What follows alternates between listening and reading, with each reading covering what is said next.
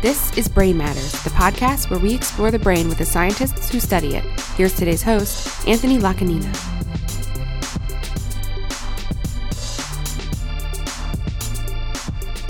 Hey everyone, you're listening to Brain Matters. I'm Anthony Lacanina. Thanks for tuning in. In today's episode, I spoke with Dr. David Dickman, a neuroscientist at Baylor College of Medicine. The major focus of Dr. Dickman's research has been on understanding how our brains determine where we are in a physical sense and how this information is used to navigate. Our bodies can use lots of different kinds of information to answer this question visual cues, smells, as well as internal cues. The majority of Dr. Dickman's research has focused on what's referred to as the vestibular system, a sensory system which helps coordinate balance and provides internal sensory information about the position of the body in space. However, he has recently been investigating a much more mysterious kind of sensation that is used by particular animals to help navigate, known as magnetoreception, which is the ability to detect magnetic fields, such as the Earth's magnetic field. How do animals even sense this field in the first place? And how can this information be useful for navigation? During the course of the interview, we talked about how Dr. Dickman tries to answer these questions, about the importance of next door neighbors in shaping his career, and about sending monkeys into space during the fall of the Soviet Union. Yup. Hope you enjoy.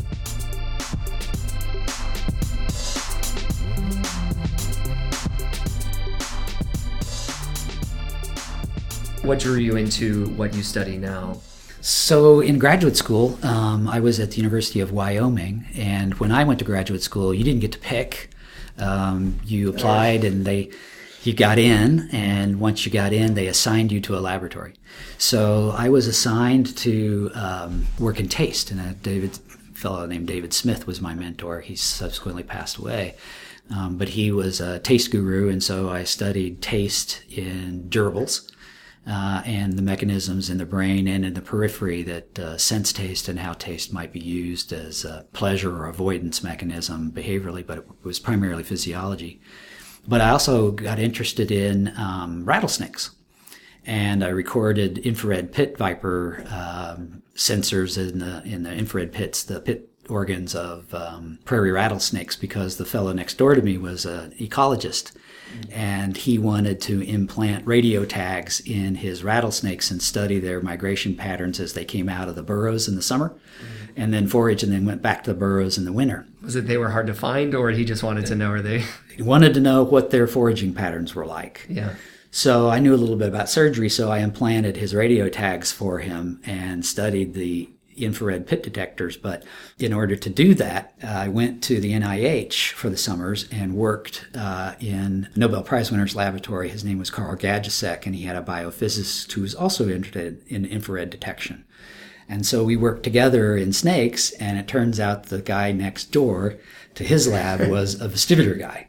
It's just the, the next door neighbors just led you down. Exactly. And so I just became fascinated. He told me point blank, we had a, we were having beers one day and he said, you know, the, the infrared pit organ is really, really fascinating. And, and the Air Force was interested in it. They who funded it because they wanted to make better guidance smart bombs uh, for heat seeking sources. So uh, he said, you know, there's really no future in this um, for you. So if you want to get a career job, you need to do something else. And the vestibular system was really interesting. So he said, why don't you come and do a postdoc in my lab?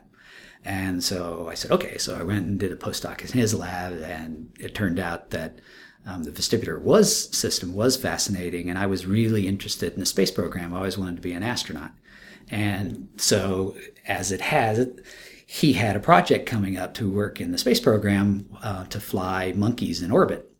And so I said, okay, that sounds really cool. And so I started working in his lab on the vestibular system, and one thing led to another, and we got to fly monkeys in orbit. Really? Yeah. Oh, when did that, when did that happen? That was 1989, and I went to Moscow uh, for um, we did two flights over the course of three years. And in 1989 in Moscow was the fall of the Soviet Union. So when I went there, it was Soviet Union, and when I left in 1992 it was Russia, and we were there during the entire social revolution. So we were doing science at the same time that the Soviet Union was changing, and there were protests on the streets and tanks going. And it, I, I have so many stories about that. We should just let's just do a whole nother episode. I, that's fascinating. Wow. But we flew monkeys in orbit, yeah. And so that the rest is history. Wow. Okay. Can we talk a little more about that? That's there's I'm sure there's tons in there. Um, yeah. Okay. So you went there specifically for this project. they they were collaborating with us um, because of Skylab at the time. Um, Okay. This is all before your guys' time, but Is this a space station? it was the first space station, Okay. and it was an international space station. It subsequently burned up and fell into Australia. But at the time, so so they were really interested, um, and still are. NASA still is um, in what happens to the vestibular system in space.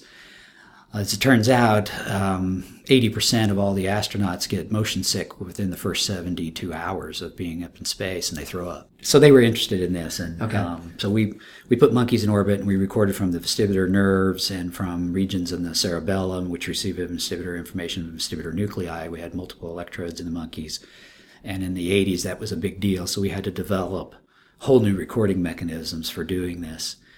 Um, so we did that, and um, we did two flights, and we got some really good behavioral data from eye movements with our collaborators, uh, who was really their project from Mount Sinai, a fellow named Bernie Cohen. Um, but they recorded the eye movements that are done from vestibular stimulation, uh, and we recorded the neurons that are involved. And we got um, a couple of small papers out of that, um, but we didn't get enough neurons because we found out that when the monkeys came back to gravity, they adapted back to Earth in 24 hours. So at the maximum was you know two days. So we had a very short window with which to record before the cells basically recapitulated back to their normal response state. So we recorded like mad, but we only You had to like run after the wherever it landed, like picked up the monkey and then. Well, so that so we, we actually went to the the launch site because I had to implant the electrodes uh, a week before to get our preliminary data, and then I had to be at the launch site. So I was recording from the monkeys two hours before we put them on the rocket to get the baseline data. Um, and over there, it's very different from our space program. The whole rocket is assembled in one gigantic building. This is in Plesetsk, which is up by Archangel in the northern um, Uh, in the Arctic Circle. And so it basically was night the whole time. So the, the rocket's in this big building, it's on a train car. And it's all put together and it's ready to go. And the only the last thing is the capsule and it, they attach it at the last second. So I was putting my electrodes in the monkeys. The engineer tossed them into the capsule, locked their chairs down. They turn it inverted. They put it onto the rocket. The train goes out to the pad, which is about a mile away. We all hunker down inside this little concrete booth with a big window that you could see, right? The train L has a catapult on it that lifts up the rocket like this. The train falls away, and the but the engineer goes, "Okay, time." Bam! Presses the button, and the rocket goes. So it's not this big drawn hundreds of people. There were like five people. Was there even a countdown? No. Yeah, there was, but it was like five, four, three, two, one, bam. He's just like ah, whatever. It's over, it's ready. Essentially. Yeah. Wow. Uh, so th- there's a little more timing than that, but not much. Yeah. And they had a launch window of plus minus one hour. So within that launch window, they were good. and then you and then you recorded them again when they came back. Is that what you said? You had that one hour win or twenty four hour time window. You had to pick them up. Did they? I'm assuming once they're in space, then they come back down. They land. Uh, not they could probably land in a lot of places. They, it was 800 miles away. yeah. Uh, out in the plains because they bring them down on hard landings. Mm-hmm. So helicopters had to go pick them up, and it took about six hours to get them back. I see. So they'd al- we'd already lost six hours. So then we just recorded for you know whatever we could straight um, for the next few days or so. I'm sure that was a long day. It was a long day. So the, the, the first flight, the the we recorded from them actually during the space flight, and the monkeys were trained. They had chairs that would move up and down and do some vestibular stuff, and the monkeys were trained to do tasks uh, in order to move their heads to follow targets and things like that. So we could provide vestibular stimulation for them in space. And on the first flight, and we had this is old school, but this is what we had. Um, in those days, the bandwidth wasn't good enough to download our data continuously. So we had reel to reel tape uh, that was recording uh, every, we could turn it on for an hour a day while they were up there, and they were up there for three and a half weeks. and then we got the tape back. Yeah. And on the first flight, one of the monkeys broke free, got his arm free, and shredded the tape. So we lost our entire, only bits and pieces of, of tape were remaining. Oh man. So we lost most all of the actual in-flight data. This is doing spaceflight studies. This is what it's like. Yeah. And when he broke free and we found out that that had happened, they brought the capsule down early. So the capsule came down about 100 miles off target.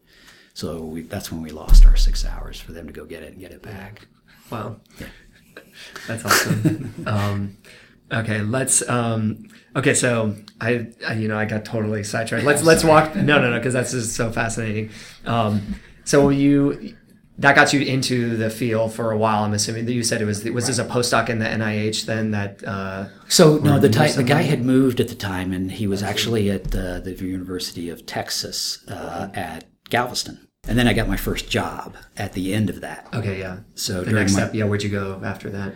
So, uh, yeah, that's kind of a sad story. So, I went to the University of Mississippi, where they were building a brand new neuroscience program. And they hired uh, close to 50 people uh, in three years. So, I was part of a big group uh, that was to come in to do neuroscience because they didn't have any. And about six years later, the dean um, died, I think, actually, from a heart attack or something. And he was the force of that whole effort. And once that happened, all the interest died away, so all of us left. Okay. Yeah. And where'd you go from there? Washington University in St. Louis. Okay. Um, and that was a really great place, and I was there for a long time. And then um, we left three years ago to go to Baylor College of Medicine. What are the things that your your lab tries to address right now? Okay, so my lab is really work focusing on three things. Um, the first is the magnetic sense, um, how it's encoded, what the receptor is like, and how the brain uses that information for homing and navigation purposes. So we're interested in the brain structures that are involved in the navigation circuit. Those would be areas of the hippocampus and regions around the hippocampus, like the entorhinal cortex, parahippocampal region, areas that feed signals to those regions, including um, the dorsal tegmental nucleus of the thalamus and regions of the brainstem and cerebellum. So we're performing recordings in each of those and trying to understand how the vestibular system sends motion information uh, to the navigation circuit and then melds that information together with uh, magnetic sense information to form a, a map of space that birds or animals of any sort could use uh, for navigational purposes or homing purposes. Could you tell what animals you, you you focus on studying, and then what kinds of navigational things that they have to do in the in the real world? Sure. Our animal model is pigeons, and we exclusively use pigeons. Okay. They don't navigate really. They home, but they can home from very far distances. Uh, the largest recorded distance that I know about is up to 2,000 kilometers. So they routinely can go hundreds of miles. Is there a difference between the type of animals you use? And I've I've heard homing pigeons. Is that a specific kind of a, of pigeon, or is this your common pigeon that you would see uh, in an urban environment or something? Like Yeah, that? most of the common pigeons you see in urban environments are in fact homing pigeons. Uh, we use racing homers. They're specifically bred to for the gaming industry, and they, you know, there's a lot of people around who actually use this as a hobby, uh, where they train birds to home to their loft as fast as possible, and there's cash prizes involved and clubs associated with this. And it turns out that in China, it's extremely big money. So a lot of people tease me that uh, we could we could take our lab over to China and and be self-supported simply by figuring out how birds home faster. Oh man, have you ever been contacted by these people before? No, but I gave a talk in Taiwan a year and a half ago, and they were just, "Oh, we need you." Nice. So, so birds is usually for this, but um, I also have uh, with my wife, who is my collaborator, uh, has been for many, many years, and she's actually much more successful than I am. So, she's National Academy of Sciences and all that. But she and I together do several projects in in non-human primates, specifically rhesus macaques. Uh, and I have um, one project where we're looking at, in fact, head direction cells, which is one class of neurons in the thalamus involved in the navigation circuit. You may have heard of those. They signal the compass heading of an animal when it's moving around in its environment. And we found them now in monkeys. Uh, and so okay. so you guys were the or you guys discovered that primates and stuff have cells that respond to then the direction of the head. That's right. The difference between pigeons and birds and then mammals. What sorts of things have you found similarities or differences between the two kinds of navigation systems? If one is using homing or one is using maybe local cues. Well, don't have enough information to do a lot of that yet. We've just now found the head direction cells in monkeys. We know they're in several different locations, and that is consistent with the rodent literature. In birds, we've only um, been recording in hippocampus and thalamus just this year. And they do have head direction cells. They do have place cells, which are those cells the next step up. So it's thought that head direction cells either feed the information to make place cells or place cells feed the information head, head direction cells and that's a big controversy in the field. Nobody mm-hmm. really knows for sure. Yeah. And then there are the third class of neurons um, called grid cells which is what the mosers and o'keefe just won the nobel prize for both of those classes. Mm-hmm. so we know that the birds and the monkeys we don't know about monkeys for grids for place cells or grid cells yet but we know about head direction cells. So we know that it's pretty um, so all these classifications of cells seem to exist. It's a it's a very fundamental, seemingly component. And these neurons then like have their they, they, it's like a coding sequencer right is that that's the idea? Is that the kind of the yeah that's the absolute unknown question and that's what everybody's going after is how in fact yeah. do these different cell types and there may be others yet undiscovered sure. um, go together to give us our sense of place and direction. And that you know that's a cognitive function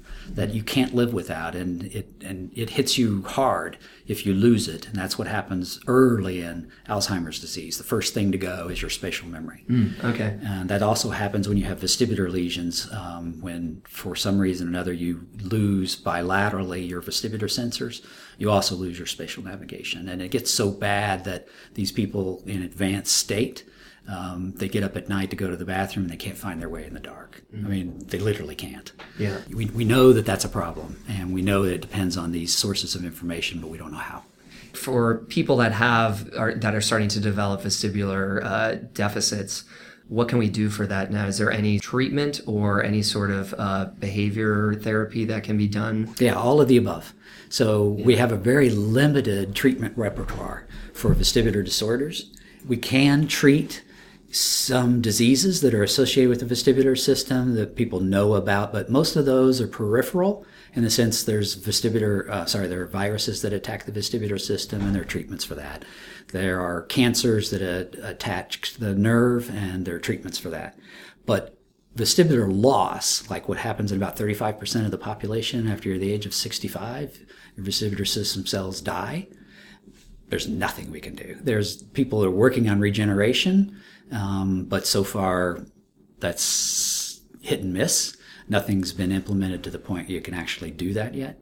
And if you lose centrally any of the signals, there's virtually nothing. There are some exercises, vestibular exercises, to sensitize you to the loss, to try to increase your sensitivity for what you still have.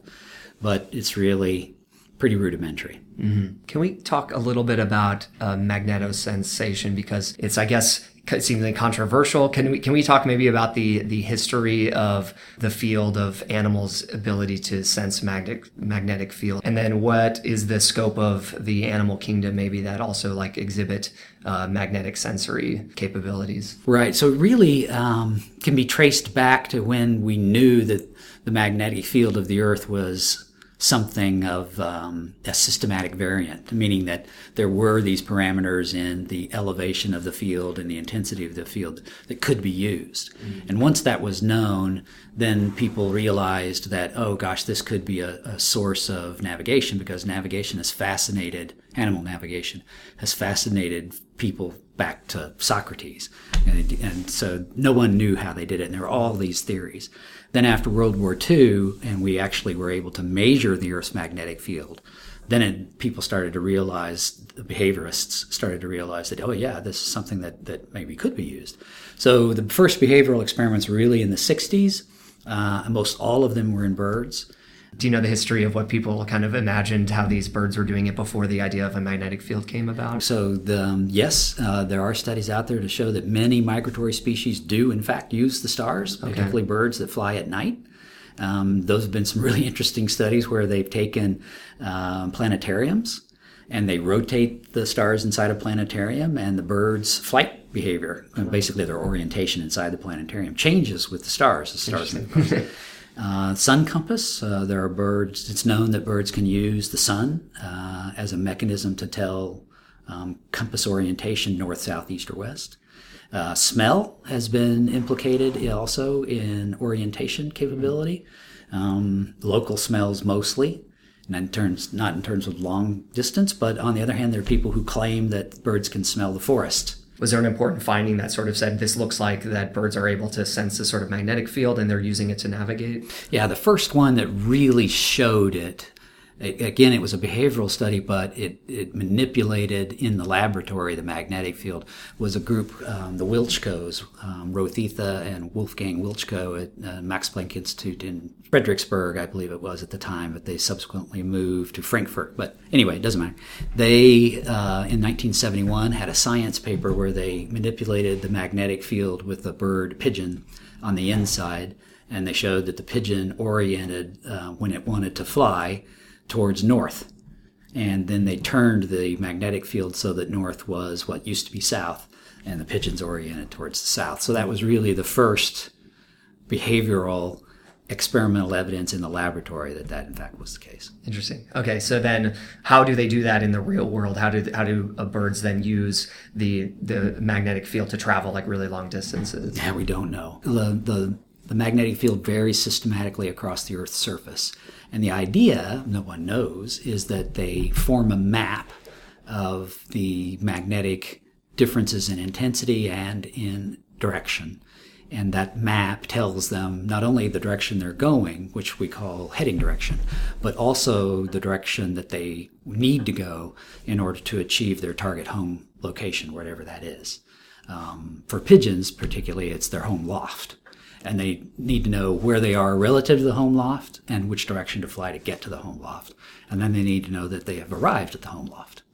So we think they use all the local cues, smell, sight, whatever, maybe magnetic, um, to tell them when they're local distance close to home, just like we do.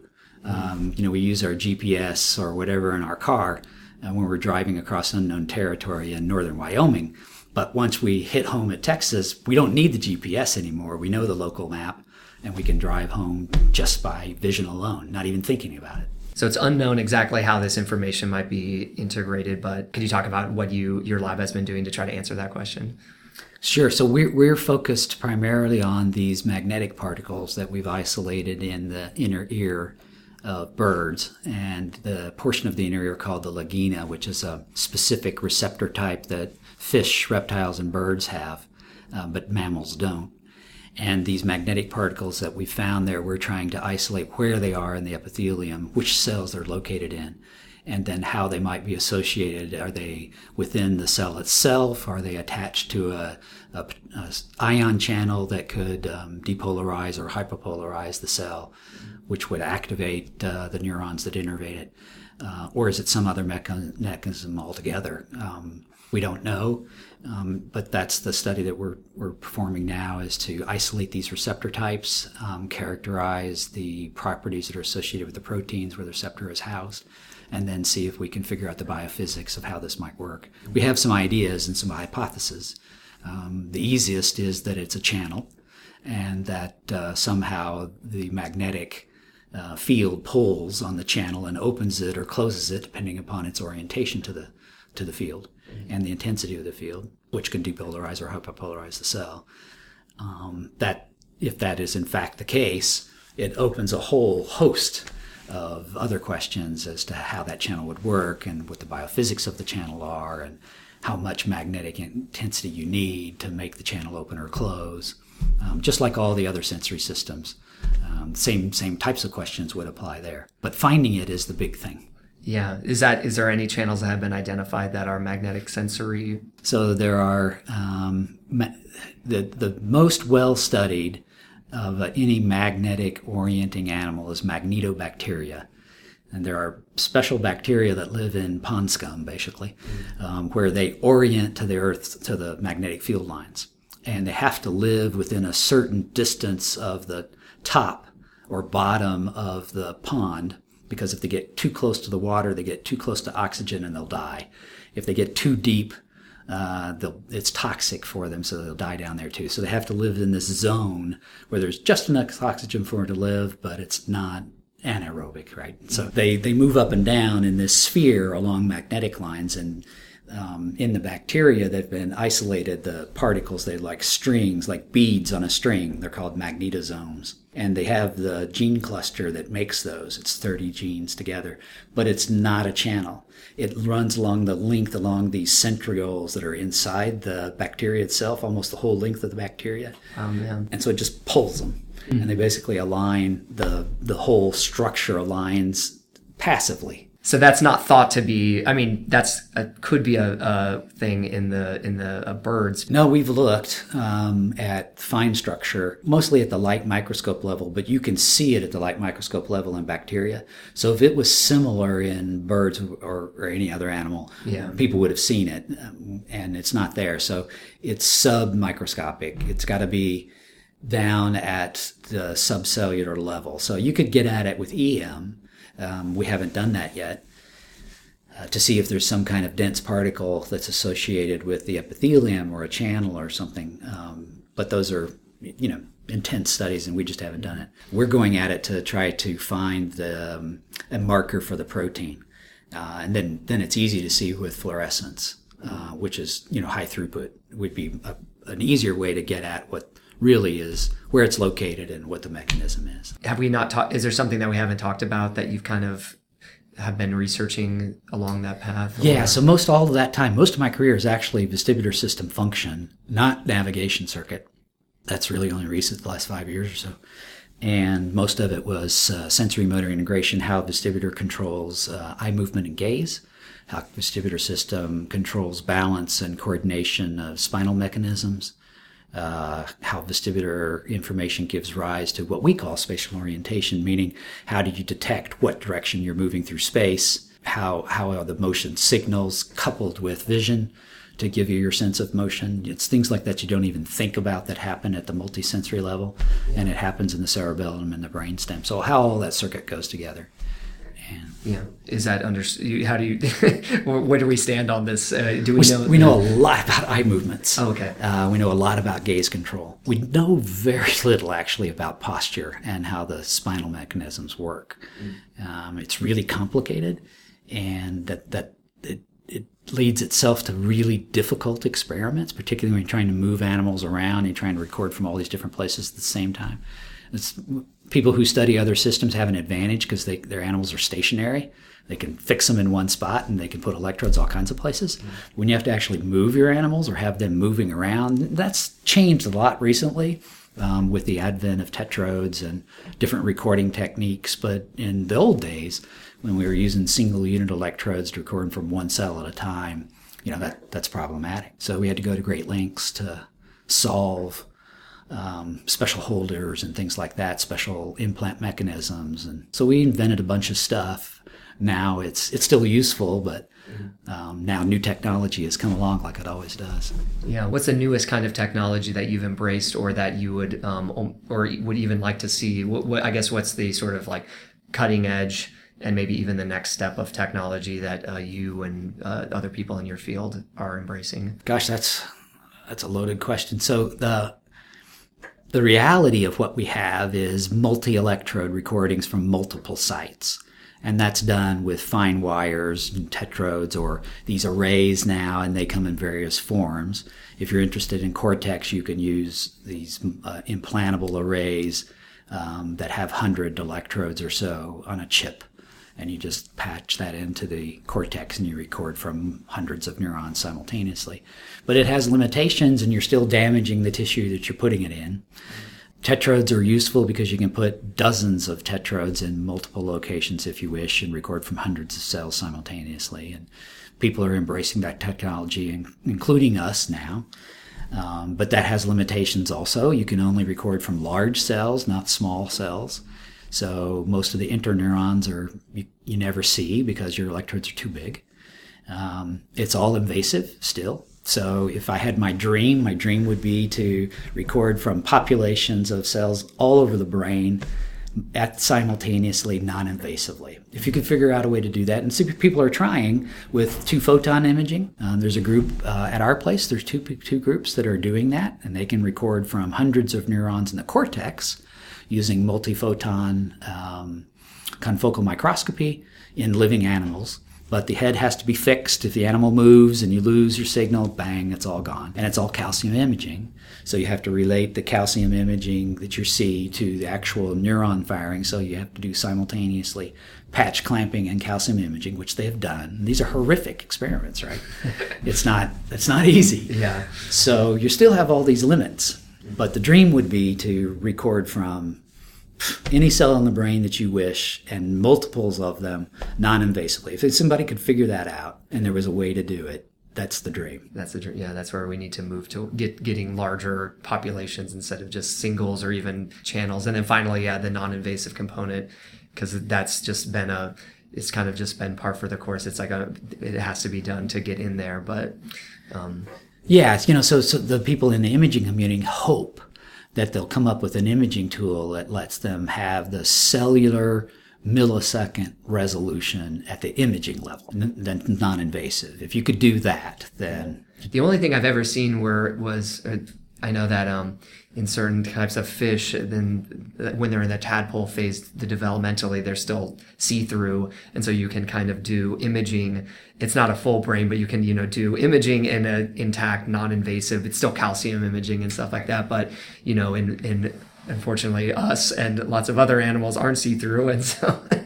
yeah, that's right. Yeah, that, that's exactly right. In fact, yeah. my, my former graduate student is working in a zebrafish lab, and that's what she does. Oh yeah, okay. So she teases me about that all the time. that she's lucky that she gets to have she gets to do that. Yeah. Invisible animal. Yeah, we're we're trapped at this point. But could you talk about what just uh, the things that you enjoy about being a neuroscientist and uh, the, the best part of your day and uh, I guess your career? What, what do you enjoy about doing science? Sure. So, well, first of all, just as a neuroscientist, I mean, I, I find it to be one of the great mysteries of all of biology left. I mean, there are many great mysteries, of course, so everybody's going to yell at me for saying this, but the neuro, neuroscience is, you know, how the brain works is, is it going to be solved in my lifetime? Hmm, no way. So I wish, I wish it would be. Wouldn't that be fun? Mm-hmm. But I don't even think we're going to get at, you know, what what fundamental questions, what cognition is. I don't think we're going to get there because it's just hopelessly complicated. We don't even have the tools to answer that yet. So that's the fun. The fun is seeing these goals that are out there and, you know, trying to get at the building blocks to let the next generations come along to answer those really, really big questions. Yeah. You know, I wish it, I wish I could live long enough to do it, but mm-hmm. it isn't going to be me. it isn't going to be my generation. so if we can get some of the really simple questions that underlie some cognition, um, that would be cool. And, and the closest we're at, and, and we're doing this mostly in, in collab, my, my wife's lab is really doing this big time. Um, we're called neurocorrelates, where she has actually recorded behavior in monkeys um, at the same time they're making decisions, and she teaches them the decision to make. So they have to choose, for instance, uh, she moves them um, in certain directions and then asks them if they're moving left or right. And that's real easy if you're moving solid left or solid right, but it becomes really difficult if you're moving straight ahead. It's chance. So you can vary those parameters and you can ask the monkey, Am I moving left or right? and vary at very small increments around straight ahead. And then you can record from neurons that you know are motion sensitive. And at the same time, the animal's making the choice. And then you get the neuron's response when the animal says the right choice or the neuron's response when the animal says the wrong choice. And this is as close as we can get to decision making in neurons. It's called choice probabilities. And there's a probability statistic measure that you can use um, to signal. And that's as close as we, we know in, the, in any field, um, whether this is underlying what we call perception. And the mathematics behind that are complicated and long, but this is why the computational neuroscientists are in the field now. Uh, and they're having a heyday. So it's really, really fun for them because they get these giant, rich data sets and they're, you know, giving us tools to figure out how the brain works really. What's it like being a husband wife science partnership and doing uh, uh, working in maybe semi-related kinds of things. Uh, yeah, I guess. Can you just tell me what that relationship is like? Yeah, sure. So it, it's both fun, it's fascinating, it's enlightening because literally we 24 7 are together on everything. Her office and my lab are right next to each other. We're in each other's space. I work in her systems. She works in mine. I do all of her surgery. She does all my theory.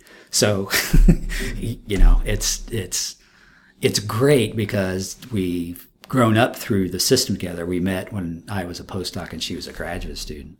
So we've seen the evolution of all of our own work, but also the field as it's blossomed and grown. Um, but then it's also a challenge because, you know, when you get tired of each other and you want space, then you know, have to forge off areas to do your own thing. But as scientists, our own thing is usually like reading papers or dealing with science or dealing with our kids. And since we do that together too, so we have our own hobbies. We do different things. Can you talk about those? Yeah. Um, my biggest, well, you have to limit life as you get more busy. But so my two biggest hobbies are uh, sailing. I'm a big avid sailor, both long distance offshore as well as just local stuff. So I have a boat down in um, Kemah, which is located close to Houston, and get out in the water as much as I can. And then occasionally we do long distance trips. A couple of years ago, another scientist couple, he and his wife had taken sabbatical. They live in San Francisco. They took their boat, 45 foot boat, from San Francisco all across the Society Islands into New Zealand took 16 months and uh, traveled all around and then came back and uh, you need some good navigational system to uh, to do that task. Yeah exactly. And they needed some help um, sailing the big lakes because it was just the two of them. So i flew down to hawaii in uh, 23 days to bring their boat back uh, to san francisco. It's just the three of us so that was a big trip. Wow from hawaii to san francisco. Mm-hmm. that was fun and so that, that's a whole nother talk is to tell you what you think about when you're three weeks out on the water. So that, that's fun. And, and then I like to play golf. So I try to get out on the course when I can, but it's becoming less and less. Yeah. But I hope that will become more and more as you know, right now we're all writing grants. So you have to give up on a lot of this stuff because the funding climate has really tightened up a lot. That's not to discourage young people from getting in because I think they still should. Um, it's an incredibly rewarding career. Um, there's nothing that I can think of, and I've talked to a lot of people. I have relatives and a lot of friends do a lot of many different things. There's nothing uh, that gives you the freedom that science does. It doesn't matter what your discipline is. You you you do absolutely what you want to do. You decide every day what it is that you're going to be doing. Other than yeah, you have administrative stuff you have to do, and as you get older, there's more of that. That's true, and you have to write grants. So yeah, that's true. But you know, and on any one day, if I want to record a neuron or I want to do anatomy, I can do anatomy. If I want to work with the cell biologist next door, I can do that. If I want to go down the hall and talk to the genetics guys about the genes that are involved and what it is that I'm studying, I can do that. And I'm always learning stuff. I mean, you just, you know, it's, and now it's much easier to learn than it used to be. It used to be it was all books and you had to read and you had to go to the library. Now you just get it all online and you can talk to so many people, you can converse in so many ways so fast. So the, the knowledge explosion that I've seen in my lifetime is just great. So it makes it more and more and more exciting, in my opinion. Well, thank you for the encouraging uh, thing. There are a lot of people out there that will, will, be that the funding climate obviously is like is a is a thing that uh, people take into account. But um, yeah, do you what what kinds of uh, traits do you think uh, young people need or like is a um, uh, would would make a good scientist? Well, so for sure you have to be really curious. Uh, that's the first thing. It, it's really difficult to do good science if you just want it as a job. You, you know, if it if it if it's just a nine to five for you, you you're not going to have the heart that it takes. You know, you got to have that curiosity edge to really want to know something and really want to answer a question. And then it just, it's a drive that comes from within inside you. If, if, if that, if your heart is in it, then, then you can do it. If your heart's not in it, you shouldn't do it. You can still be a scientist, but you can work for a company or, you know, some other application like that where, um, you're not as required to perform from your own creativity, right? So the, the, the and that venue is perfectly fine. I have a lot of friends who work in industry and they love it, and that's great. Uh, and they can forget it when they go home for the day, for the most part, not always, um, but but for the most part, and uh, and that's great for them. So, but if you want to do academics, then you really got to have the the heart for it, and with that comes your your perseverance. Because if you have the heart for it, you'll just go at whatever failures happen, and there will be a lot. Um, and if you know, you can always turn to another question, but you'll hit your head against the wall a lot of times um, before the the success comes in. Right? Is there anything else you want to add or talk about? I, yeah, there is actually. So this is something we're trying to get our students to do. I, I think that we as scientists need to be much more socially active than we are. And I'm, I'm doing this because I'm teaching at the undergraduate level since I'm the neuroscience program director at Rice, as well as my stuff over at Baylor. And I really want these young people to understand what it is that I'm specifically talking to them about neuroscience, but what it is that science does for them on an everyday basis. And they're really, really simple things. Like the first, first day of class, I tell everyone to turn off their cell phone, right? And I get these looks like, well, why would you tell me to turn off my cell phone? And I said, well, because I don't want you to be distracted by any of the stuff. I don't want you texting. I don't want you doing any of this kind of thing. I want you just, this is the only day I'm going to ask you to do this. But I want you to get the social interaction that a professor has with his students. Right. And I want you to ask me tons of questions. And I'm not going to lecture to you today. I'm just going to talk to you about what science is and what is of interest to you right? And how you need to make that more socially active because I want you to go home and tell your legislatures and your parents and anybody that you can think of about what it is that is driving you to science and why it's important. And when you start to think that way, then you'll be able to pass on those kinds of insights to people who really don't know. The average person on the street doesn't really know what you do. And probably your parents don't even know what you do. So, unless they're scientists right? And you need to make them understand so that they can make society aware of how important this really, really is to our future. Right? Well, thank you so much for speaking with us today. My pleasure. Yeah, take care. Thanks, Tim. Great. Thank you. Awesome.